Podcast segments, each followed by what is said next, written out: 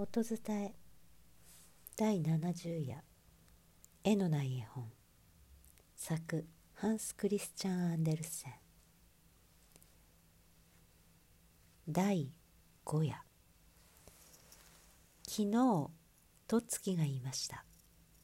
私は騒々しいパリを見下ろしていました。私の目はルーブル宮殿の中のあちこちの部屋の中へ入り込んでいきました。みすぼらしい身なりをした一人の年取ったおばあさんがこのおばあさんは貧しい階級の人でした。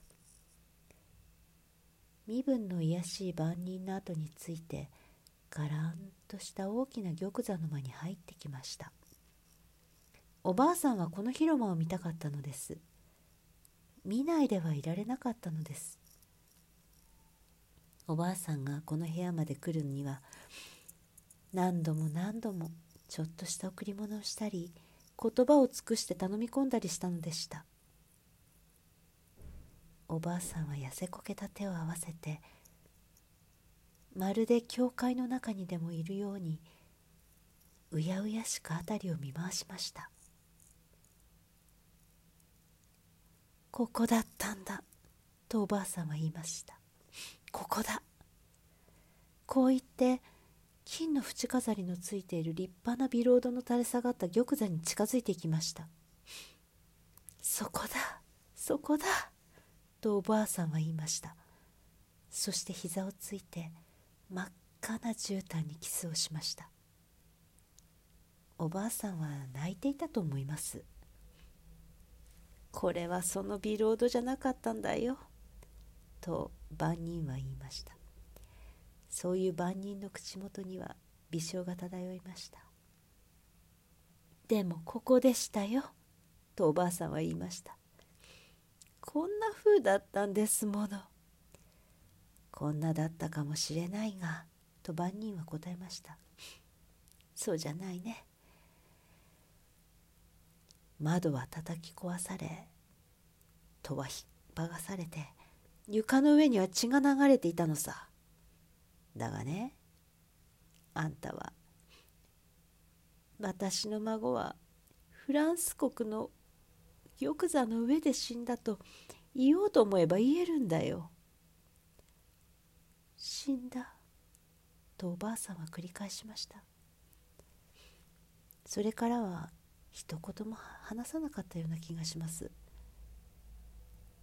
二人は間もなくその広間を出て行きました。夕暮れの薄明かりのが消え失せました。そのため私の光は2倍に明るくなってフランス国の玉座の周りの立派なビロードの上を照らしました。君はそのおばあさんは誰だったと思いますか？私は君に一つの物語をしてあげましょう。それは7月革命の時のこと。あの世にも輝かしい勝利の日の夕暮れだったのです。一軒一軒の家が城塞となり一つ一つの窓が放塁となっていました。民衆はチュイルリー宮へ向かって突進しました。女や子供たちまでも戦う人々の中に混じっていました。人々は宮殿の部屋の広間の中に押し入っていきました。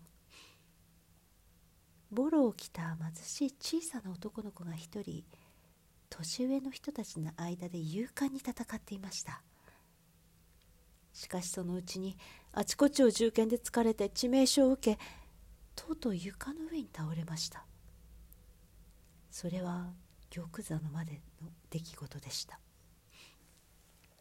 人々は血まみれの男の子をフランス国の玉座の横上に横たえて傷の周りにビロードを巻きつけました。血潮は王の真っ赤な絨毯の上に流れました。そのありさまは全く一つの絵でした。華麗な広間戦ってる人々の群れ。引き裂かれた旗は床の上に落ちていました。三色旗は銃剣の先にはためいていました。そして玉座の上には青ざめて清らかな顔をした貧しい男の子が目を天へ向けて横たわっていました。手足は死との戦いのためにもうぐったりとしていました。あらわな胸みすぼらしい着物そしてその上を半ばを覆っている銀の百合のついた立派なビロードの火だ。この子がまだゆりかごの中にいた頃そのそばでこの子はフランス国の玉座の上で死ぬだろうという予言がなされていたのです。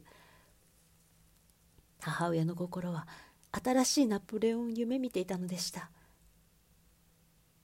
私の光はその子のお墓の上の麦わら菊の花輪にキスをしたものです。